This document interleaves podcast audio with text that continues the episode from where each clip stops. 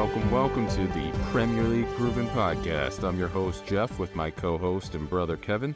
And today we wanted to talk to you about a subject that is everyone's favorite thing to complain about in the entire world, uh, that is so fundamentally part of soccer that it's hard to imagine uh, what a perfectly refereed game would look like, but that is refereeing and VAR.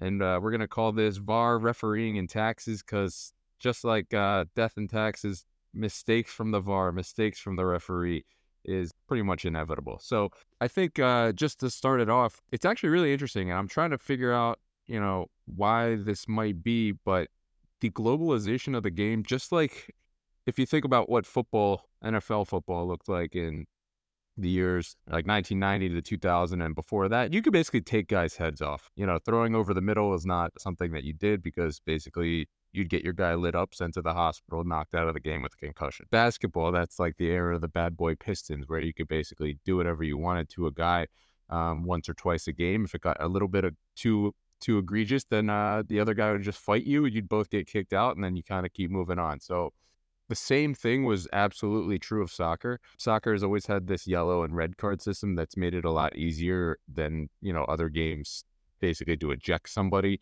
um, where the penalty for ejection is a lot more serious in soccer than it is in NFL or basketball or any of these games where you basically can't get a replacement player on the field. Obviously, it's a huge detriment to the team to not only lose the player that's been ejected, but lose the ability to replace them. But soccer has gone the same way where it used to be that you could basically, if you w- look back and watch some of those uh, games where George Best or Maradona are playing, like there's always these arguments about Messi and Maradona. And I think if you took a guy today of the technical ability that they're taught to to kind of have from, you know, age seven and on, the technique and technical ability of the players today is absolutely so much higher than it was 30 years ago.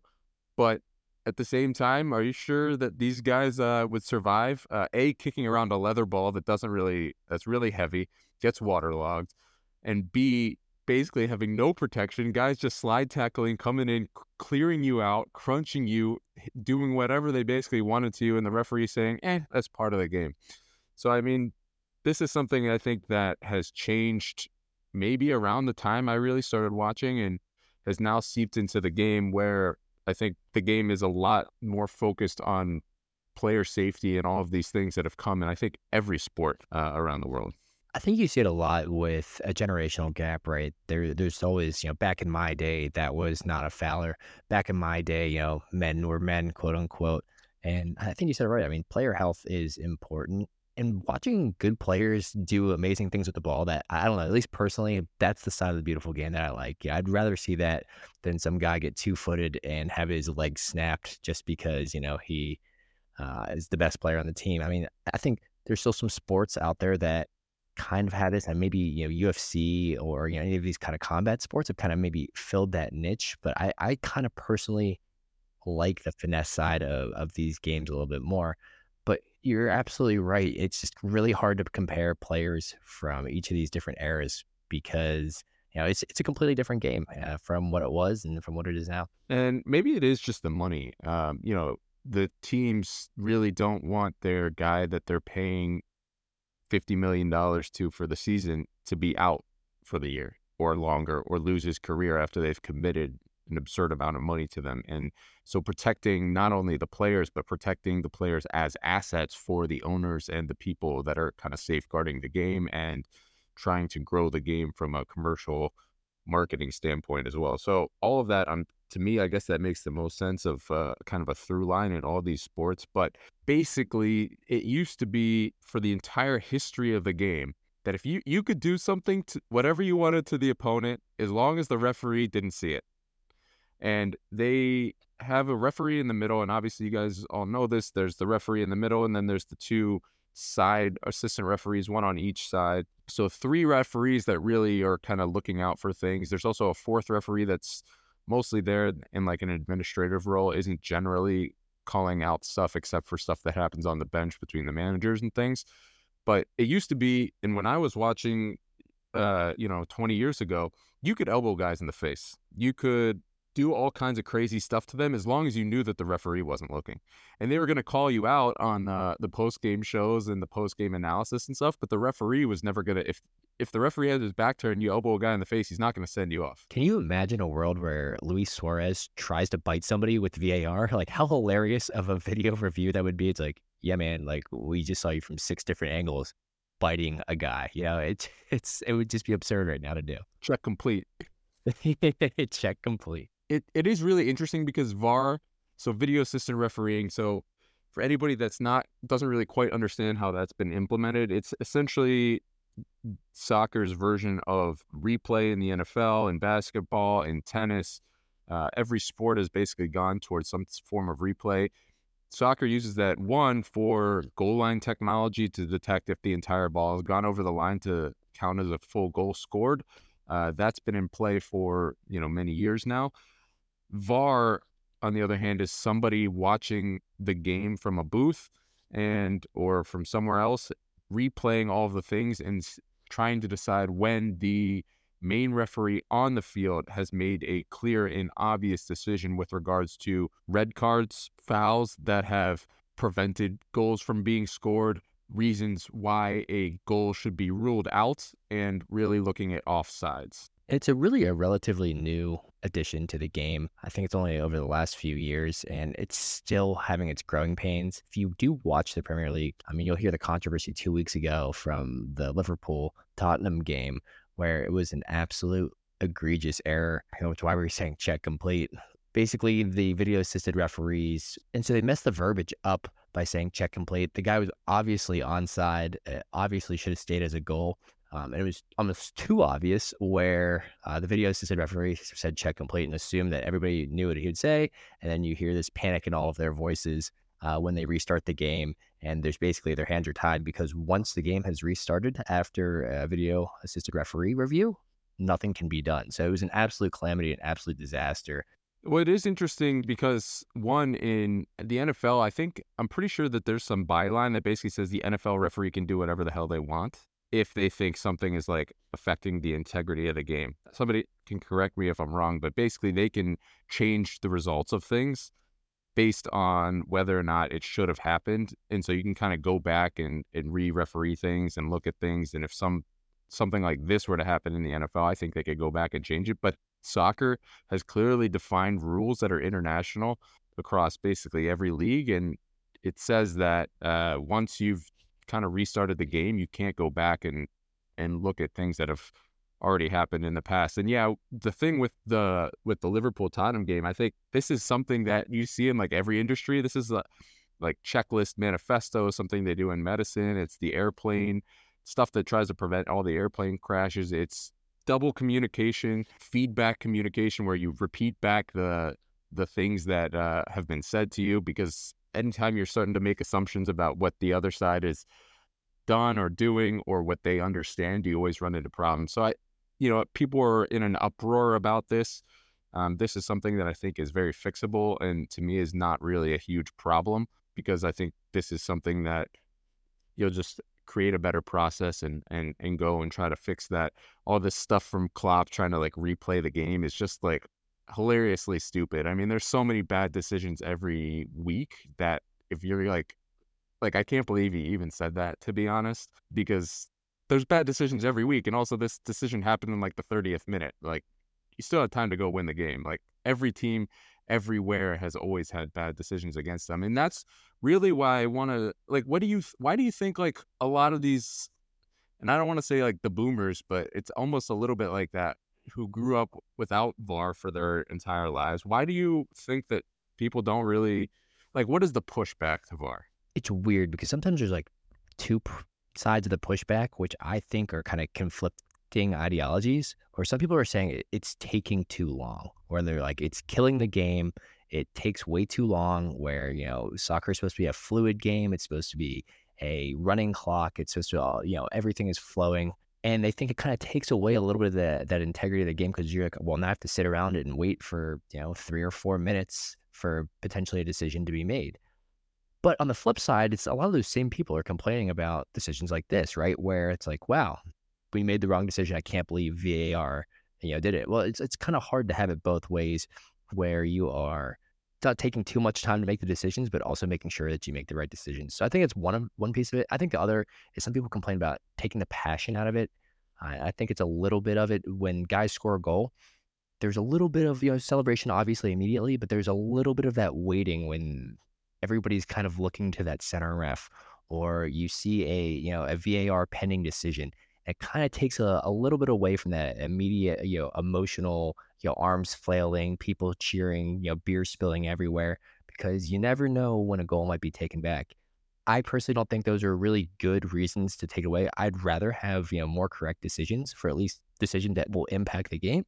But I think that's a little bit why, you know, some some folks, especially maybe an older generation that didn't grow up with it, might have the issues with it. Yeah, I think mm. the celebration thing is something that people really uh, take a lot of offense to. I think the like you said, soccer is just such a emotional game. It's such it's always had a continuous flow to it, and one of the probably the single best moment in the entire sport is when your team scores a goal, right? And just the unbridled joy that comes with that that may not happen in a game. I think that's the difference between soccer and other sports is that it happens so rarely that those are such huge moments. You lose your mind, the crowd goes crazy, and it used to be you just kind of looked over to the off to the lineman and saw see if the flag was up you know the, and that takes about one second right the flag is going to come up or it's not and you take so you'd always see guys score they take a they do a sideways glance down the line make sure they're not off sides and if they're not off sides everybody just goes nuts the problem is now is that especially for a lot of these goals you celebrate but there's always that kind of thing especially if it was borderline in the back of your mind where you're not quite sure if that's going to be called back or not. And it often is. You actually see quite a few goals that are called back, in large part, I think, because the linesmen are trained to, on borderline calls, just let it play out. Uh, they don't want to accidentally call offsides on something that was not offsides and basically prevent a goal scoring opportunity from happening. So you're getting a lot of these situations that turn into goals that are then called back. And I think people think that that takes away from the spirit of the game. To me, that's not necessarily worth the price of getting things wrong. I think you made a good point about linesmen not wanting to raise their flags just so just in case you know they're wrong. There are times where it is so obvious that a player is offsides and they don't raise their flag. I'm worried and I'm waiting for the day for an injury to happen on one of these plays where it's obviously offsides, almost both teams know it's offsides, but they have to kind of play through it. And then there's going to be a you know, coming together of two players, and next thing you know, an attacker is absolutely clattered into because you know I, I hate to say it's almost like a free play, but in a way, it's almost a free play for for a defender to really clean out a, a striker or an attacker going at the goal. Yeah, and it always takes some type of disaster to to lead to things, these kind of fringe cases that end up changing. But just to kind of to get us to where we are, I think the game, it used to be really hard to get a foul call. You'd have to get absolutely annihilated. And when people that don't watch a lot of soccer, they think about soccer, they think about the word diving, right? Uh, flopping in basketball, diving in soccer. And part of the reason diving came into existence is because as the game became more restrictive on what you're allowed to do to the opponent, in other words, the bar for having a foul is a lot lower, players realize that going down easier is going to be something that's rewarded by the referees. And what diving is, yes, a problem with the players wanting to con the referees, but it's really a problem with the referees only reacting and giving fouls for people who dive. Referees are, and this is one of the things that I really hate about how the game is refereed, is that referees use the reaction and almost I think because it's such a hard game, it's so fast. There's only one of them. They're supposed to cover the entire pitch. You they use a lot of what is something supposed to look like. I could tell you just from what it looks like on the broadcast view, 99% of the time what is and what isn't going to be a foul in the minds of a ref because there are certain kind of scripted plays almost where if you go down in a certain way in the right position with the guy coming at you from the right angle from behind from the side you are going to get a foul call if you just fall because the referees are kind of have trained themselves to reward something that looks like a foul that has been a foul, you know, a thousand other times when they've refereed games, and players have kind of responded to that and understand that referees look at the game like that. And when something, when it, if you get fouled and kicked, and it doesn't quite fit that that script that the, uh, for what's quote unquote supposed to, a foul is supposed to look like, and you don't go down, the referee just doesn't give it. They just let they just let the game play on. So what is a player supposed to do? Am I supposed to stand there, get fouled, not react to it, and basically be disadvantaged because the players just you know grabbed me, held me, uh, done whatever, and uh, create an advantage for himself, or am I supposed to just fall down, tell the referee, hey, look, this guy actually got me in some way, and that should have been a foul, and that's the only time they reward it. So to me, diving is in large part a a symptom of how the game is refereed, and if you want to get rid of it, I think you'd have to add VAR into it, eh, or just add post match bans. That's the easiest thing. You just basically say, you know, you don't even have to do it in the game, but if if a if a player dives some panel reviews the game later that week and says that was a dive, the player's just suspended for the next game. It'd be cut out in a second. Yeah, I mean, that's such a good point because I mean, like you said, scoring is so rare in the game. I'm going to try to make the referee make a decision, right? If I stay up, he's not going to make that call. But if I go down, even if there's a 25% chance that I'm going to get a penalty or a 25% chance that I get a free kick in a dangerous area, that is worth it every single time. So you're right. And I think it's something that the league does see I think they wrestle with it, but I I don't know. It's not it's not one of the focuses for for this year, right? I think the focus for this year is players kind of uh, accosting and harassing referees for making decisions and time wasting, which I think is you know kind of one of the other big problems. But I, I, agree with you. I think diving and simulation is probably one of the biggest issues that are part of the game. So let's talk about because they they do have changed. They changed the focus, and I think one thing that does plague, and we could talk a little bit about this later, but handballs, that you know things like that, they change the rule every year. Literally every single year, the rule for a handball changes. It's almost like the catch in uh in NFL football where they change what is and is a catch, especially for you know from like 2005 to 20 20 they changed the what the definition of a catch was like five times and every single year they changed the definition of a handball but the thing that uh, is really interesting to me that you mentioned there is wait time wasting has always been such a big part of the game. If you look at studies the ball's really only in play about and it depends on the league and it's interesting which leagues have more and less of the ball in play i think italy is the lowest but the premier league i think is somewhere around 63 minutes of actual in-game time and right it's a 90 minute game plus extra time, which is classically about three minutes per half. That's like kind of your standard is maybe a one minute and a half time for the first half and then three minutes for the second half. The actual time on game clock is about 94 minutes in classic game of soccer, I'd say. In the World Cup, you saw, and I love this, a ton of people hated it. Um, but I, I really enjoyed the idea of actually adding the extra time because the most classic thing that happens in a big European soccer uh, match, like something big Champions League game, is it or if especially international soccer in the World Cup, your team goes up one nothing and you shut you shut it down and you defend. You pray that a ball doesn't just fall to their striker in the box, and you just try to close the game up. You pre- prevent any passing lanes, and you de- you basically say, "Can you guys score against us? It's hard to score in this game."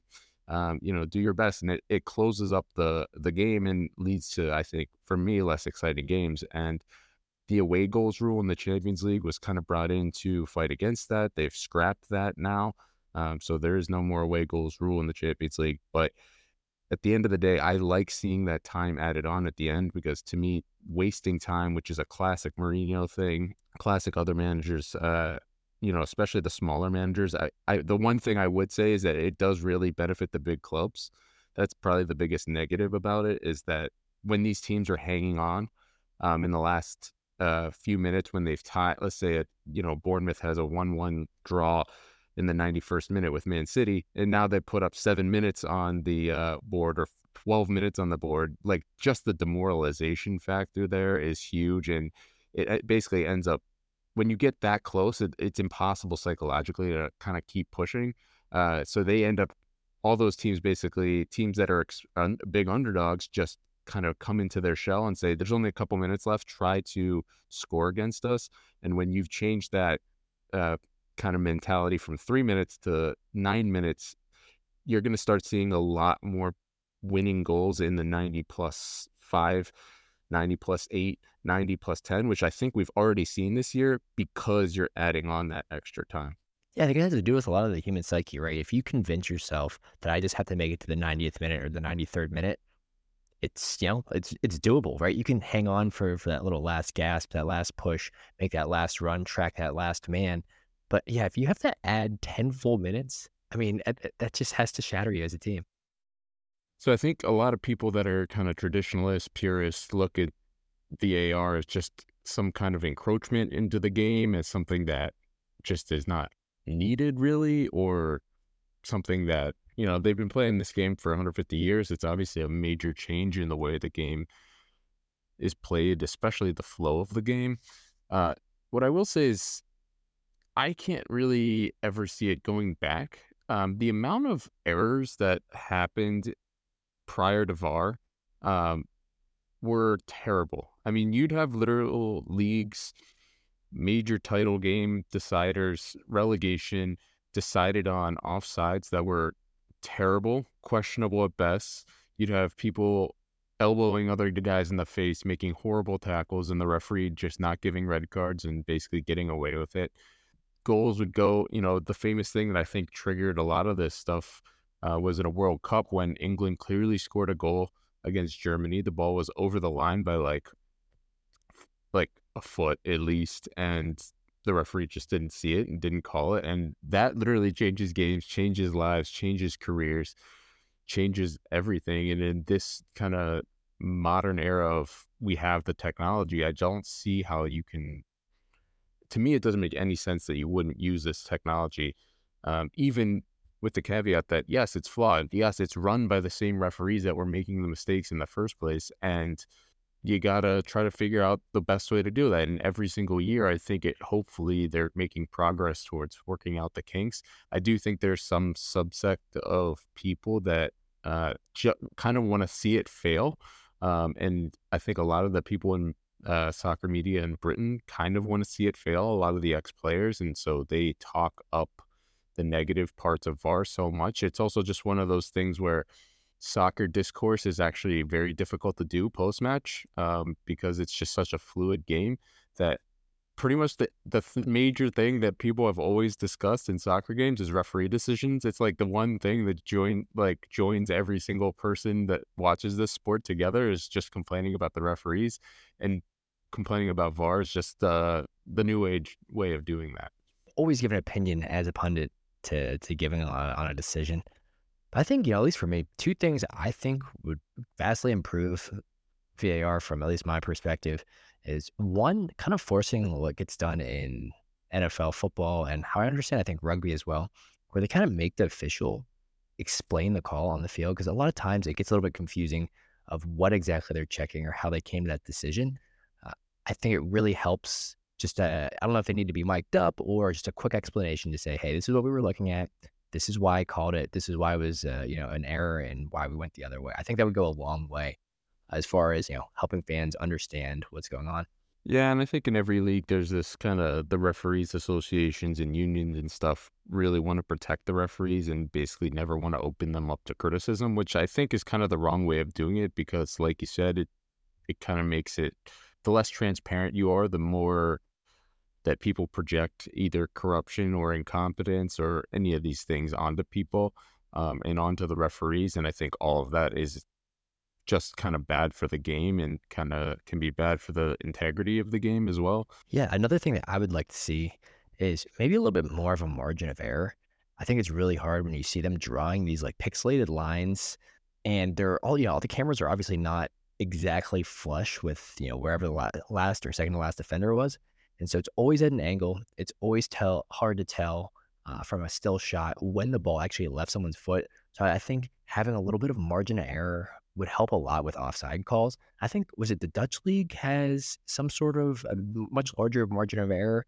It's you know some I forget what it is if it's like six inches or something like that. If it's basically close enough where you you can't tell with the pixelated lines, they basically say okay he's onside. Which I think is a probably a good thing and interesting thing to do, but. When you there's always going to be a dividing line. So if you make it six inches, then it's offsides and that is just fair. six that inches plus that extra millimeter, you're still going to get people complaining, well, it's just over six inches. And is it just over six inches based on where he played the ball from? So you're just moving the line. Why not stop at six feet? Yeah, exactly. but it does make kind of sense that, you know, if you put it to six inches, then it, then you're basically saying like, you know, he was obviously behind the, you know, even with the last defender or better. So you're not going to get those ones where it's very close to them being, you know, offsides technically by the rule book. So I think the offsides, I think in the World Cup, they did automated offsides, which I actually think will help a lot because offsides is the main thing that I think VAR is used for. And having that automated by the computer is going to hopefully be something that's really helpful. As we saw with the audio that the Premier League released, they spend a lot of time drawing lines, trying to figure things out from the booth. And like you said, it can be very inaccurate. And so if you can kind of automate that and make it standardized in some way, that I think will hasten the offsides reviews and hopefully make them more standardized. I think in the modern era, we've moved to a place where player safety is definitely more prioritized than ever has been, which is absolutely a great thing. I think just like in the NFL, there's been a lot of focus on head injuries specifically, uh, whether they're concussions, CTEs, however you really want to call them. Probably before three or four years ago, there really wasn't any kind of concussion protocol or any kind of stoppages for head injuries. Uh, I think famously in my mind, I can remember a game where Hugo Lloris basically takes a cr- crushing blow to the head, who, who's a goalie, and he comes back out and obviously does not look okay to play the game. Uh, famously, Liverpool had a goalkeeper in the Champions League final who took a ridiculously hard shot to the face in a collision and then comes back on and continues to play the game out and actually fumbles, you know, a save that he normally would be able to make. Uh, and a lot of people, you know, hindsight look back and say, yeah, that was likely due to a concussion uh, or a CTE. And it's not only bad for the team, but more importantly, it's bad for player safety. So there are now substitutions that are allowed for if players do it's basically a free substitution if players do have head injuries but it does get abused a little bit from players going down and holding their faces because it basically just like we were talking about before with if you're in the box and you go down it kind of makes the referee make a decision. If you go down and hold your face after a collision very often VAR will take a, a little bit deeper look at that incident. Referees will stop the game, which always gives them more of a chance to you know potentially make a call. And obviously, referees are humans. As a human, you are influenced by someone who is going down and holding their face. You, you you see it, and you're probably more likely to make a call. So you'll definitely see a lot of times where guys kind of get caught in the face, a elbow here or there, just glances off them or barely touches them and they'll go down and start clutching their face. Uh, it's really unfortunate that players kind of take advantage of that where it's a it's a regulation to kind of protect them. But I mean, I get it. If like we talked about with time wasting, if players aren't punished for it and if referees aren't willing to give, you know, yellow cards, it's going to probably continue to happen. And, you know, it's a slippery slope to kind of not call that. And one interesting thing that I think has always been around, but has significantly increased in frequency as the game has become more min maxy uh, for all of you uh, online video game aficionados out there. Um, everything's going to the everything I think uh, that is competitive these days is trending in the direction of finding every single little advantage that you can possibly get. And a huge advantage in the game is actually tactical fouls. So in soccer, the they don't really call them turnovers like you'd call them in like football or basketball. That term is somewhat used. It's kind of pressing and and uh, basically winning the ball higher up the field. So if you can basically get the ball off of your opponents in their half or at least in the midfield, the you are much more likely to score from that in the next like 15 20 seconds from that trans- piece of transition play than you are just passing it around the back, moving it up through your midfield and up to it up to the top because the defense is there's no longer a good connection usually between the midfield and the defenders, uh, and you can just sprint at their defenders, you know, three on four or two on four, and oftentimes that's enough to really create a good chance. And so teams have become wary of this, especially the really high possession teams. So teams like Manchester City, teams like Arsenal, teams like Barcelona, these are teams they are most susceptible to these transition moments because they have the ball so much and they spend so much time high up the field with all of their defenders, all of their attacking players. When they lose it, even if those opportunities are rare, those are the times where they're really going to have a soft underbelly, really going to give up the best chances that they're going to give up in the game. And so tactical fouling is essentially just fouling somebody intentionally when they're when you're behind them uh, or side to side, you know they're kind of ahead of you. Um, you know you have no chance of getting the ball. You know that they're about to go create a big chance, but you foul them before that chance develops. Obviously, you don't really want to foul somebody right as they're about to shoot on goal. But if you can foul the person that's going to make the pass to get it to the guy who's going to shoot on goal, then you can basically snuff out an attack before it ever happens. And because it's not an obvious goal scoring opportunity, denying an obvious goal scoring opportunity, the referee will give you a yellow card. And yes, you will get a yellow card for this almost always. You see it probably three times, four times in almost every Premier League game. These tactical fouls where a guy just grabs some guy's shirt, grabs his arm. It's hilarious sometimes. They'll literally like hold on to their shirt as they're like trying to run away. It's like the it's like the guys trying to do like wind sprints with the with the resistance band. Um, and they'll like rip off the shirt and like guys will just be like grabbing at guys' legs if they like fell to the ground. And you're just gonna get a yellow card, but a yellow card is meaningless essentially unless you get a second. Um, there is no the only thing a yellow card does, especially towards the end of the game, is basically mean that you can't do another yellow card offense really in the game again. And if that if you were to if some similar situation was to happen again, you couldn't grab them, but really it's a free hit. Uh, there is almost no downside to getting yellow cards. It is a huge advantage that if you want to be at the top level, you have to be actually really good at taking tactical fouls. And the best teams in the world are really good at utilizing the tactical foul.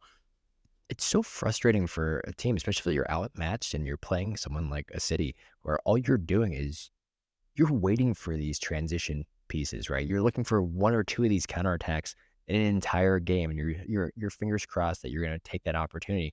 And okay, so my one chance I have at it, and now instead of having a, a good chance on goal, I have a free kick at midfield. So yeah, like exactly like you said, Pep is famous for drilling that into his players, and they do it do it so so well uh, to make sure that they take those tactical fouls and snuff out the counterattack but kind of before it gets started. Yeah, and it's one of those things where you do I almost want it legislated out of the game in some way or at least make it more of an interesting decision about whether it's worth it to take or not. Because honestly, those transition moments are probably the most exciting part of the game. Um, you know, turning your turning the ball over uh, in somebody's opponent's half and going after their goal, like that is that gets everyone on their feet. That is super exciting times and those moments get cut out they basically get snuffed out before they ever get to be even a, a chance. And I hate that it's become so common. I don't think this is an opinion that's really thought of or shared by most of the the soccer watching community, but um, it's something that I've always thought needed to be looked at. Another thing is I and this is definitely not something I think people are interested in, but the I think penalties are far too much of a uh, a benefit. Uh, you can get you know some ticky tack foul, and you're just like out on the side of the the penalty box, and for some reason you get like a an xG shot that so like a goal. The expected goals of taking a penalty is like you're going to score like 85% of the time, and so in a game that might only have two or three goals, that's obviously a huge huge swing. So that we could say that for another time uh, save that for a rainy day. But tactical foul and the penalty, basically the awarding of penalties and how frequent that's become in the modern game, especially with VAR, is I think another reason why people don't like VAR is because I think we're seeing more penalties. I I'd want to look at the data on that. Um, I don't know that offhand, but you're seeing and penalties are not really the most exciting thing in the world. Yeah, they're boring. So, is there anything else that you would want to have changed about VAR? It'd be interesting to standardize it in a way. So, you know, in the NFL or something, they often are, or in the NBA, they're often like, we'll send it to New York or we'll send it to Secaucus, New Jersey, where there's a centralized VAR team there, basic, or not VAR, but re- reviewing team where they look at these penalties and look at these kind of strange and special circumstances and rule from an official NBA or NFL standpoint rather than just having, you know, random F- referee X in in the VAR booth this week. Having that more standardized process, I think, coming from a central location, having Howard Webb or whatever do it would at least give it some consistency. I do think that's the hard thing about soccer is like because it's such a fluid game, every single foul looks so much different than every other one, basically, that it's really hard to create like ironclad rules. And when you have something like VAR, we accept that it's hard for a referee to make a mistake because it's such a fast game. They saw it in real time, which could flash by in an instant. Um, they may not have gotten the best view of it. People are, I think, much less forgiving of VAR when they're taking their time looking through a bunch of really slow replays they're much it's much less forgiving to accept that somebody could still come to the wrong decision in some cases a very wrong decision when they've had all that time to review it and and look at things and VAR does definitely come to the wrong decision sometimes and sometimes you are left shaking your head and it's almost like are the referees like literally sabotaging VAR like do they not like this? Like job security. uh, because they do make crazy decisions sometimes and so I think just having somebody taking it out of the taking it less of a feudal system and centralizing it in terms of having the same kind of people over and over again making those decisions, I think would give it some consistency that it's lacked. Yeah, seeing stuff in slow motion or freeze frames definitely can be a lot different than seeing it in real time. You shouldn't skew it too much, in my opinion. You're right. Like the game is happening in real time. You shouldn't be able to pause things and be like, well, wow, that looks like a leg breaker in a slow motion. But in real life, you know, his foot just skimmed off the top of the ball. So, you know, there's nothing he could really do about it. But I think something really interesting about soccer is you really start to learn the referees' names, right? There's kind of just a list of usual suspects, and each of these referees kind of has their own spin on it, or you're quickly able to kind of see trend lines or stereotypical calls that they're, they're making or that they get known for. And this happens a lot of times where people start saying like, yeah, this certain ref favors this team or this certain ref kind of hates this team. And, and, yeah, I don't really believe in the, you know, those kind of conspiracy tinfoil kind of hats, but you, you do see kind of trend lines. Like, you know, for example, Michael Oliver, absolutely famous for loving to give a red card. And sometimes when you're kind of looking at the game or the match sheet and you, you see the ref out there, you can almost give yourself a, a, groan or be like, oh man, this is gonna, this might be a rough game, or you know, really hope the players are kind of on their toes today because, uh, know, this guy loves nothing more than to book players or give a penalty. So I think it's a little bit interesting because after watching a season or two, you, you'll start realizing and recognizing names. So I think that wraps it up for this episode, talking about VAR, referees, and what are called, you know, a lot of times the laws of the game. Um, hope you kind of enjoyed this episode and mixing it up a little bit with talking about different teams you should like and kind of switching in a few episodes, just more on the regular parts of watching the league. As always, please feel free to reach out to us on any kind of socials.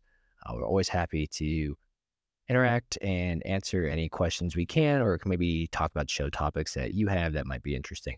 So, thanks again for listening, and we hope to have you listen next time.